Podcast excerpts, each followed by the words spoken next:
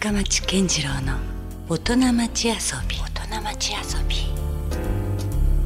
さあ、えー今夜遊びに来ていただいているのは、えーなんと4年ぶりのご出演ということです。アーティストの日比野勝彦さんです。よろしくお願いします。よろしくお願いいたします。お久しぶりです。お久しぶりです。日比野さん覚えてらっしゃいます？あの4年前にですねご出演いただいた時に、はい。4年後にまた会いましょうということで終わったんですよ。もう覚えてます。いや、はい。これでだから僕らも約束通り。あの番組をね、はい。あのじゃあ終わらないように頑張っはい。てまたね約束が果たせてよかったです。いや本当です、はい。もう4年に一度必ずもう今後もですね出演いただこうというようなではまたそんな思い4年後に。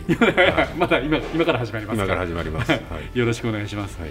あのまああの今日はですねあのスタジオではなくて実はあの太宰府天満宮の中にありますけども、えー旧東屋であのアジア代表日本の2022ワークショップということでこれ確か前回も、えーそのタイミングでインタビューさせていただいたと思いますけども今回初めてねそうなんですよね。場所にも、はい。おありがとうございます。わざわざ来ていただきまして。いやもうなかなかもうね子どもたちでもたくさんこうワークショップ参加されてにぎわってる感じがすごくあってこれどうですか？これもう何回目かに5回目でしたっけ？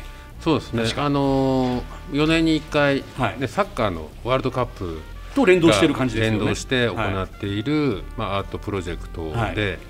えーまあ、今年はカタールはい。で11月に、うん。えーあります。はい。で九州のなぜじゃあ太宰府でアジア代表日本やってるかっていうと、はい。やっぱりさまざまな日本にあるこう文化の、えー大半は大陸からやってきたものがたくさんありまして、はいその入り口がやはり九州はい。福岡太宰府っていうところが多い、まあ、これは地元の方々のやっぱ誇りとするべきところだと思うんですけどもそうい。ういうのをきっかけにして、えー九州国立博物館がうん。2005年にできたんですよね。はいでそれでアジアをテーマとした市民参加型のワークショップができないかなっていうのもこの、えーできる背景にはありました。あ。なるほど。でそして、えーワールドカップっていうサッカーの、うん。えーアジア代表っていうものを勝ち取るっていう、えー日本中の盛り上がりうっんていうものも、うん。えーまあ、僕もサッカー好きなので、はい。えー参加しているのがあってじゃあ、えー九州国立博物館太宰府天満宮の、はい。えー場所を使って、うんえー世界に戦いに行く、うん。その日本の代表アジア代表日本を、うん。えー文化の力で応援していこうっていうのがはい。このアジア代表日本はい。のプログラムの、えー今でも続いている背景になります。なるほど、はい。い、やそれで実はあのだから私も今回初めて、えーここにちょっとお伺いさせていただいたんです今回もまた新しいテーマというかあるんですよね。そうですね、あのえー2006年の第1回目の時には、はい。まあ、僕作品結構段ボールを使って作品作りもう日比野さんといえばというねありましてるので、はい。その時はですね、はい。段ボールの素材で,、はい。でアジアの国々を、うん。えーテーマとしたうん。船を作ったんですね。なそれこそさっきの大陸とのつながりのテーマとも連動しているような。そうですよね、はい。でその4年後はですね今度は旗を使う、あの布を使ってね、うん。でえーそれぞれの国のナショナルフラッグのうん。デザインを使ってはい。対戦する国々を一つの旗にしていこうというマッチフラッグっていう手法を使ってはい。旗作りのワークショップ、うん。えーそしてその染色っていう技法であったり、えーその次の4年後にこのパッチワークっていう技法で旗を作ったりとか、うん。その後今度旗を今度上りにしてみたりとか、はい。えー3回ぐらいこう布を使っての,、うん。あのアジア代表日本をはいやってきて、うん。で5回目の今回はですね、またちょっと素材を変えました、お。はい。はい。今何回は、えー土、土。はい、なんで土だったんですか今回？えー土って、まあ、世界中どこに行っても土あるんですよね、でその地域性っていうものをこう文様とか形とか、えーその機能とかで、あの変わってくるのがまあ文化の面白いところなんですけども、でも素材としてはもう本当どこにでもある土っていう、でよくまあ人間がこうなんだろうなこう東洋的な思想として土に帰るみたいな、あああります言われよく言いますね。言い方もありますよね。はいであとやっぱり環境問題とか、えーっていうものの中で、ん自然な素材そして身近な素材、うんでそしてワークショップなので本当もう子供から大人まで、あの身近な素材っていうものをこう使ってやりたいなっていうものが、えーありましたね。はいでそれと、えーまあ、ワールドカップっていうこう立体をこう作る上で、やはり粘土っていうのはとても造形しやすい素材なので。あ土の中でもまあ粘土という。そうですね、でそれで、えー今回は、まあ、これまでは船とかうん。旗、フラッグっていうのを作ってきたんですけども、うんで今回ちょっとワールドカップってカップを作ろうかあっていうのがイメージがあったので、はいはいまあ、優勝カップ、うん。祝杯うん。と、まあえーそれぞれのなんか気持ちを込める器とか、うん。えー相手にこう力水を注ぎ込むとかね、あのまあ、そんないろんな意味合いのカップっていうものをこう作っていこうっていうことで、うん。まあ、粘土を素材としてうん。選びました、日比野さんもともとその土を作った作品とかも作られたりはしてたんですか？してましたね。ーそうなんですね。うん。えーあと九州で言うと、ん。僕あの天草にはうん。2000年からずっと毎年通っていて、はい。でそこで天草大陶磁器祭というのがはい。あるんですけども、うん。そこには毎年お邪魔していて、ん。で今回も天草陶石も素材として、うん。あの使わせてもらって、はい。えー天草陶石っていうのは、日本のとても有名なあの時期であるあの有田焼のねやっぱりあの素材。有田焼のそのベースっていうのは天草から実は天草陶石なんですね。はい。はいでやっぱ有田焼がすごい日本の一大輸出うん。品だったんですよね。はい。まあ今で言う今で今まあ日本の産業またちょっと怪しいけども、一時の車とか電化製品とか、っうん。ていうように匹敵するぐらいの。匹敵するぐらいの一番の輸出品と貿易品としてはい。工芸品っていうのが日本はあったんですよね。うん。でそのあの主な主たるこうものとして有田焼っていうのがあって、はい。やっぱその日本のこう産業文化を支えてくれたこう、うん。土うん。陶石っていうものがやっぱり世界とつなげてくれたっていう、なるほど。まあそんなのが天草陶石にあるので今回も、まあそうですね。九州太宰府でアジアとのつながり世界とのつながりっていう時に陶石っていうものもうん。歴史的に見ると、とても重要なあのアイテムああの一つの素材だなっていうのは思いますね。なるほど。ということは今回のワークショップはその焼き物にこうチャレンジというか。そうなんですよ。うん。このね焼き物っていうのが焼き物って当然割れるよね。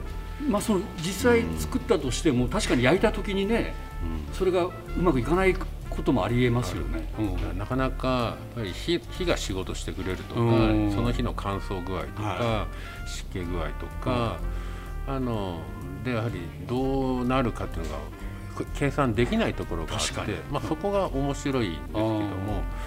なので時間手間は紙とか布よりはかかります。うん。うん時間もかかりますよね。時間もかかる、うん。で自然乾燥して、はい。焼いて、はい。い、かなくちゃいけないので、はい。今日作ったのがすぐ出せるわけじゃなくってやっぱりちょっと一月後ぐらいになるんですね、はい。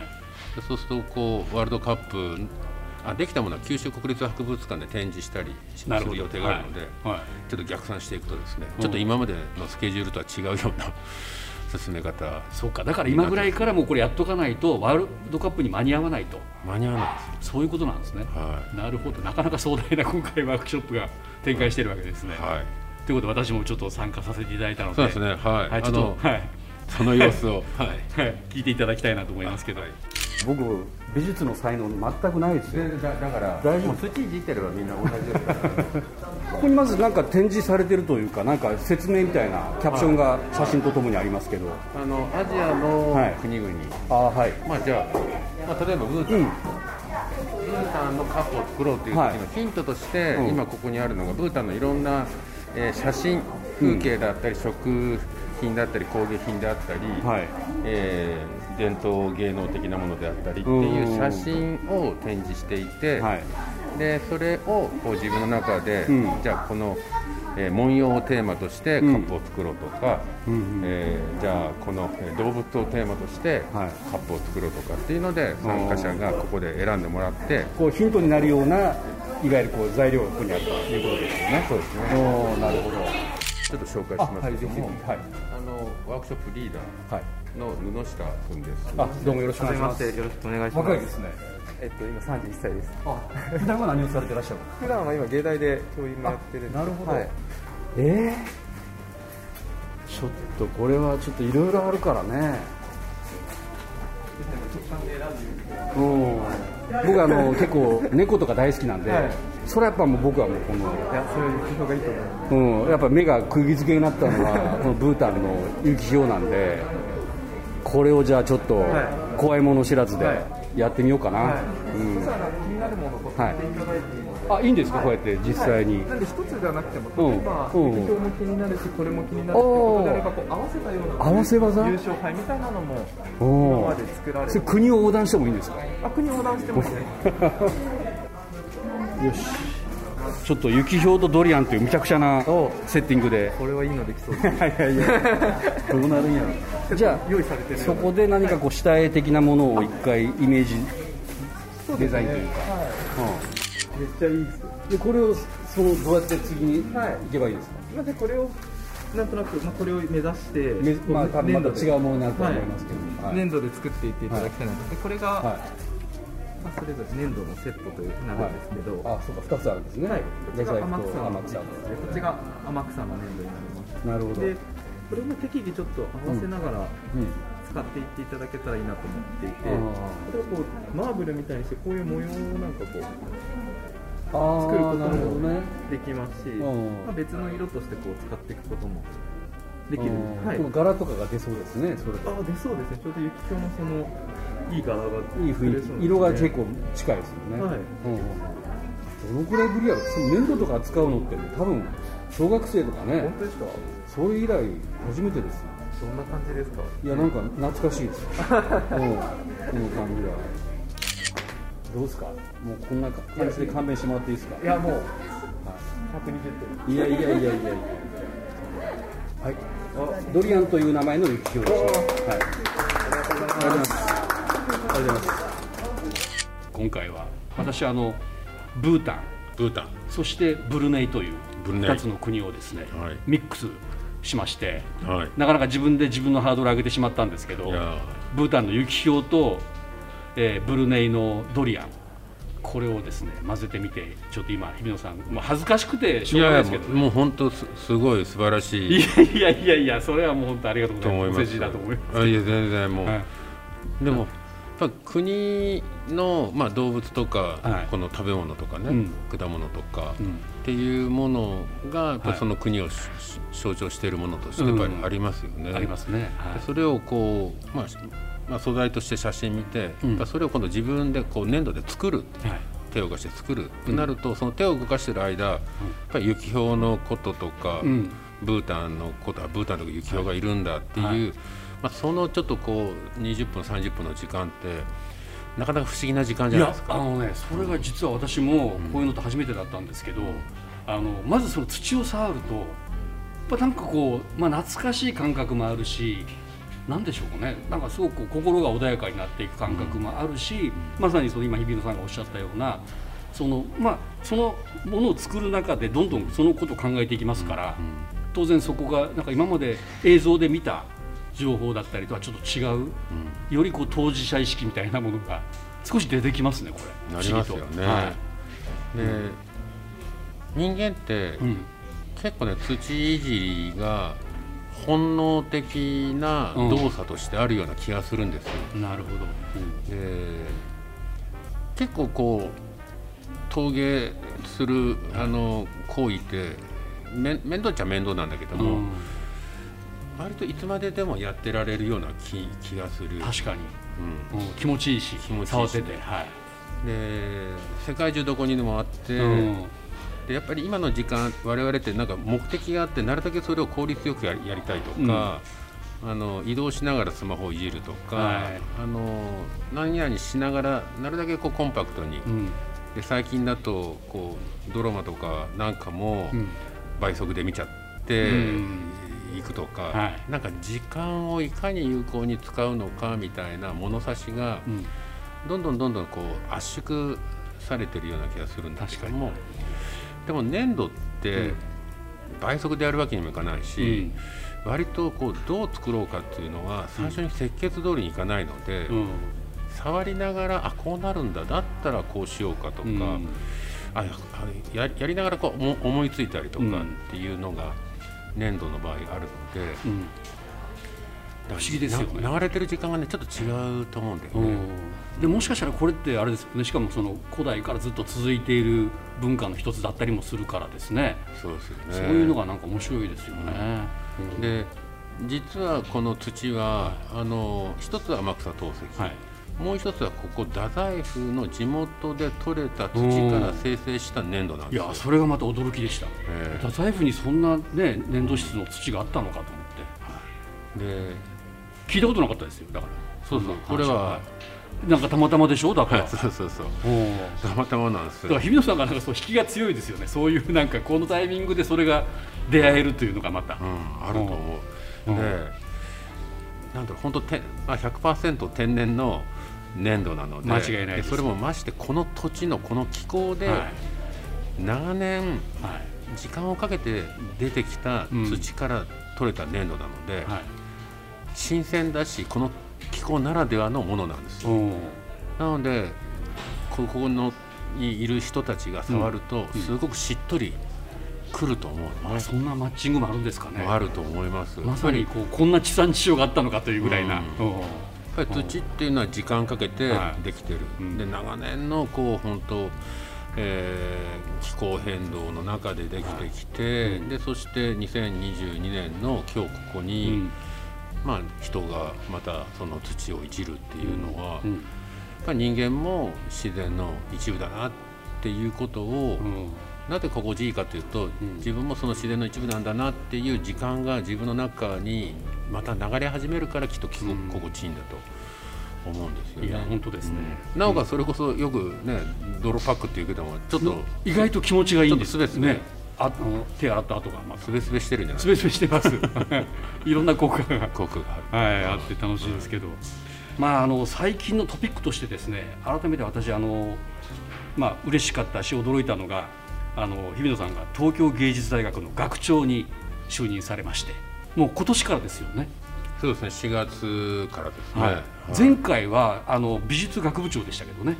四年四年前そうですね。4年前そうでした、ははい。で今回学長で私ですねあの実はあの動画で拝見したんですよ、はい。あの入学式の。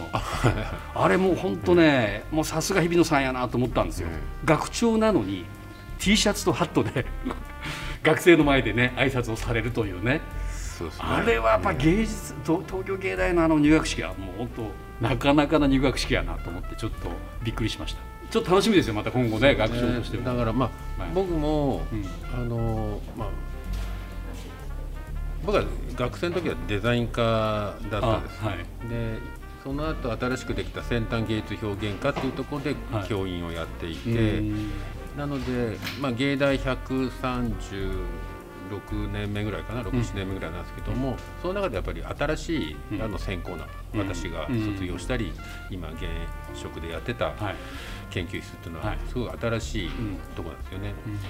なのでやっぱりどうしても芸大っていうと、あの絵画家とか日本画とか彫刻とかうん。工芸とかっていう、まあ、歴史ある伝統うん的なものうん。がすごく、うんまあ、メジャーなんだけども、でそういうところの先生がこれまでは、あのまあ、学長をやられたりしている中で、はい。まあ、先端芸術表現科のうん。教員の日々のがなるっていうところで、うん。あれ芸大なんか随分今までの伝統的なものとうん。ちょっと違ってくるの？うん、その予感させるものでだとは思いましたけどね、そう。うん。変わるの？みたいな、はっていうような。うん。だ変わるの？っていうはい。期待感っていうのは、うん。もう一個こう突っ込んで言うと、うん。変わりたいんだよ。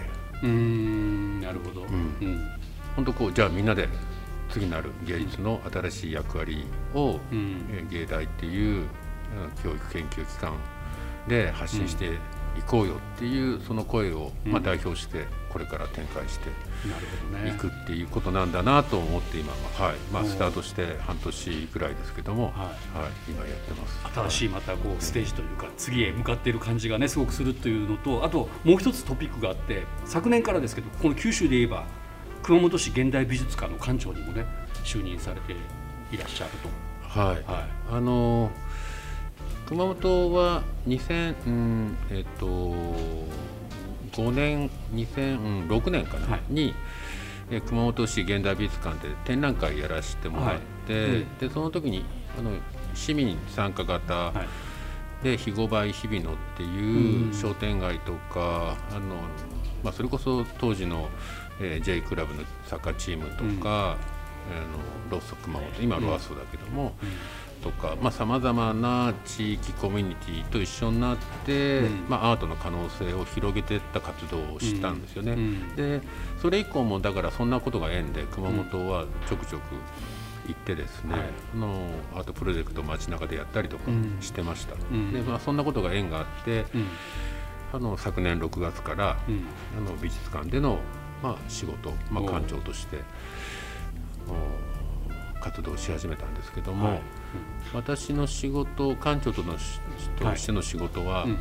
いかにこう美術館の役割を、こうこれまでにない、えー活躍の場を広げていくかっていうことで、うん。じゃあ実際何やってるかというと、うん。いわゆる市民の抱えているいろんな社会的な課題をアートで解決しようっていうことをやってるんですよね。はい。で市民の抱えている社会的な課題っていうのは今まで誰が解決してたかというと、うんまあ、主に市役所なんですよ。うんまあ役所がね役所がね。まあだから今僕は役所に行ってですね、うん。市役所に行って御用聞きして何市民困ってるのか聞かせてくださいみたいなおっていうのをやって、はそうするといろいろな社会的な課題高齢化とか、あのまあ、教育問題、うん。あと町の景観問題だったりとか、うん。えー人材不足の、まあ、職場の、まあ、問題とか、まあ、いろいろ出てくるんですけども、うんまあ、そういうものをアートでうん前に進めていこううん。っていうことをうん。今挑戦している。いやいやなかなかそれはこう簡単でもないようなイメージもありますけどね。もちろん課題はいろいろ多分あると思うんですよ。ね。それをアートでいかに表現するかっていうのはねなかなかちょっと、うんどんな感じなんだろうっていうのはちょっと楽しみでもありますけど、うん。でもね、うん。あのー社会的な課題ってうなぜ起こるのかというと、うん。まあ、ななぜ、えー誰が起こしているのかなぜ、うん。うん起こっているのかというと、はい。やっぱり人なんですよね、うん。人のいろんな行動の積み重ねが社会的なこう課題になっていく、でそれを解決していくにはやっぱりまた人間がうん。新しい取り組みするとか、うん。行動変容するとか、うん。意識を変えるとか、うん。っていうことを積み重ねていくしかないんですよ。はいででもアートっていうのは、うん。あのまあ、だからアートっていうのは、うん。何をあの何わいとしているかというと、うん。やっぱり人の気持ちをこう動かす、うん。心を揺さぶるっていうのが、うん。アートの、うん。まあ、一つの機能としてある何わいとしてあるので、じゃあ人の行動を変容すること、うん。で気持ちをこう変換していくことうん。っていうことにアートは携われるのであれば、うん。その連続した積み重ねが結果的には社会的な課題を解決するうん。ことにつながるのではないか。いやーなるほど。確かにもうその政策ではいかんともしがたいようなことが、うん。その個人のマインドセットというかですね、うん。そういうところが変わっていくと実はその緩やかに社会っていうのがまた変わっていく可能性ありますもんね。うんまあそういう意味では私が言うのもおこがましいですけどまさに今の時代のそのいわゆる学長にふさわしいですね日野さんはね今。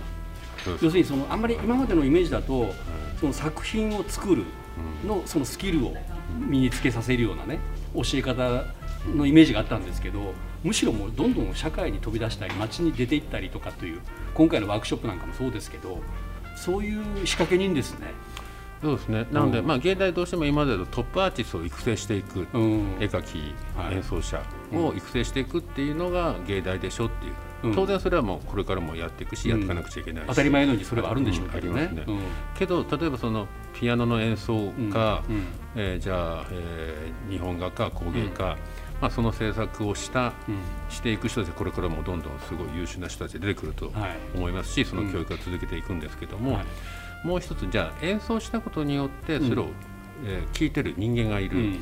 絵を描くことによってそれを鑑賞する人がいる、うん。でそれを見たことによってその人の心が動く、うん。その動いたことによってうん。何が変わっていくのかっていうところまで意識してうん。発信していこう表現していこうっていううん。ことでいけば芸術もどんどんどんどん同じ音楽でも同じ絵画でもうん。やっぱり役割見え方受け止め方が違ってくるんだと思うんですよね。うん。なので決して全くこれまでなかった新しいことをやろうっていうことじゃなくって、うん。それを受け止める人たちの聞き方とか見方っていうことも含めて、あのちょっと言葉も、え駆使しながら、うん。いろんな人たちのあの助けもうん。てもらいいただきながら、はい今までなんかアートってこうだよねってこう決めつけていた常識っていうものをうん。ちょっと揺さぶっていきたいなとは思ってますね。なるほど。その辺も含めてますます楽しみです、えーもう本当話は尽きないんですけれどもやはり皆さんにはですね、えー実はまだ開催中です。アジア代表日本2022ワークショップ、えーこちら、えー9月4日まで、えー太宰府天満宮の旧東屋で開催中ということでこれ10時から16時まで自由にこれ参加していただいて大丈夫なんですかね？はい、あのいつあのでも入れますし、はい。短い時間でも一日いても、はい、はい。大丈夫です。でここで参加して作品を作りますよね、はい。でそれを、まあ、の後ほどまた焼いてでこれが11月の終わりから、えー九州国立博物館で展示されると。はい、だからそれ誰も誰も作品も全部て展示されるという感じなんですか？そうですね。あの焼いてる途中に割れちゃうのも出てくると思うので、ああそうか。そういうのはやっぱさすがに。でもそういうのもなるべくつないでですね、そのかけらさえも、はい。えーまたちょっと違うさ違うというかなカップにして、はい。か集まったかけらだけでカップにしたりとかっていうはい。アイデアもあったりして、はい。でもあのーまあみんなで作ったカップがですね、うん。まあ一堂にうん。九州国立博物館に並んだ姿っていうのは僕も見てみたいし、いや見たいですよ、はい。あのまあ大体500から700ぐらいできるかなっていう計算なんですけども、やっぱりその500、700人分のこうカップ、うん。えーっていうものの風景っていうのは、うんえーそしてその作った人たちが、まあ、アジアの国々をねイメージして作ったものの、うん。やっぱりそのこう多様性な風景っていうのは確かに。あの、うん。ぜひ一見の価値それがもしかしたら一つの大きな作品になってる可能性もありますよね。そうですね。おでやっぱりまあ物の力というよりか、はい。人間ってあの作品を見た時に、はいあのいいなってなんかモヤモヤとしたものがスカッと晴れる瞬間ってあるんですようね。ん。できっとまあいろんな名画名品著名な方々の,、作品っていうものもあの感動する大きなものになるんですけどもでも今回の本当500700ぐらいの人間たちがアジアの国を創造しながらはい。作ったカップの集合体の風景っていうのは、うん。きっとこれまでに見たことないようなね、うん。そんな風景が見えるんじゃないかなと思ってます。ちなみに私の作品ももしバレなかったらこれ展示されてるかもしれないということですか？もういやあのこれはもう本当割れないように慎重に いやいやいや。はい焼きたいいやだってなかなかそんな素人の作品がこう九州国立博物館で展示されるなんて夢のような話ですからね。むしろワークショップ参加しすべきですよね。そうですね。ぜひひあの、あの作りたい、うん。で作ったものをやっぱりなんか作ったからには、はい。まあ深見さんもちょっとね、はあの照れながら言うけどもやっぱり作ったものをこう、うん。見てもらいたいって気持ちもあるじゃないですか。ああそうですね。やっぱりはい。その晴れの舞台にちょっと、うん。まあドキドキするけどもちょっと行きたいなあれ俺の作品。そうそうそうそうそう。なのでやっぱりあの晴れの舞台としてね、はい。あの九州国立博物館がありますし、はい。でそしてですね、うんうん。もう一個、はい。あのまあその行き先として、はいあの東京芸術大学がはい。東京の上野にあるんですけども、そこに今度12月にあの新しい国際交流をテーマとした建物ができるんですね。はい。でそこの外壁にあの、まあ、3年間ぐらいこう交代交代で、うん。えー飾り物を変えていくあの変化するパブリックアートって呼んでるんですけども、はい。そこにちょっとこの作ったものの一部も飾ろうかなとすごい色展開があるんですね。あのいくつかはうん。あの上野の国際交流会館の壁にはい。行く作品も出てくる生き残れるかな。ちょっとそれはまあ皆さんね楽しみにしていただきたいなと思います。じゃああの日比野さん引き続き来週も、はい。ぜひよろしくお願いします。はい。よろしくお願いします、ありがとうございました、えー今回、えー今週のゲストアーティストの日比野克彦さんでした Love FM Podcast. ラブ f m のホームページではポッドキャストを配信中スマートフォンやオーディオプレイヤーを使えばいつでもどこでもラブ f m が楽しめますラブ FM.co.jp にアクセスしてくださいね Love FM Podcast.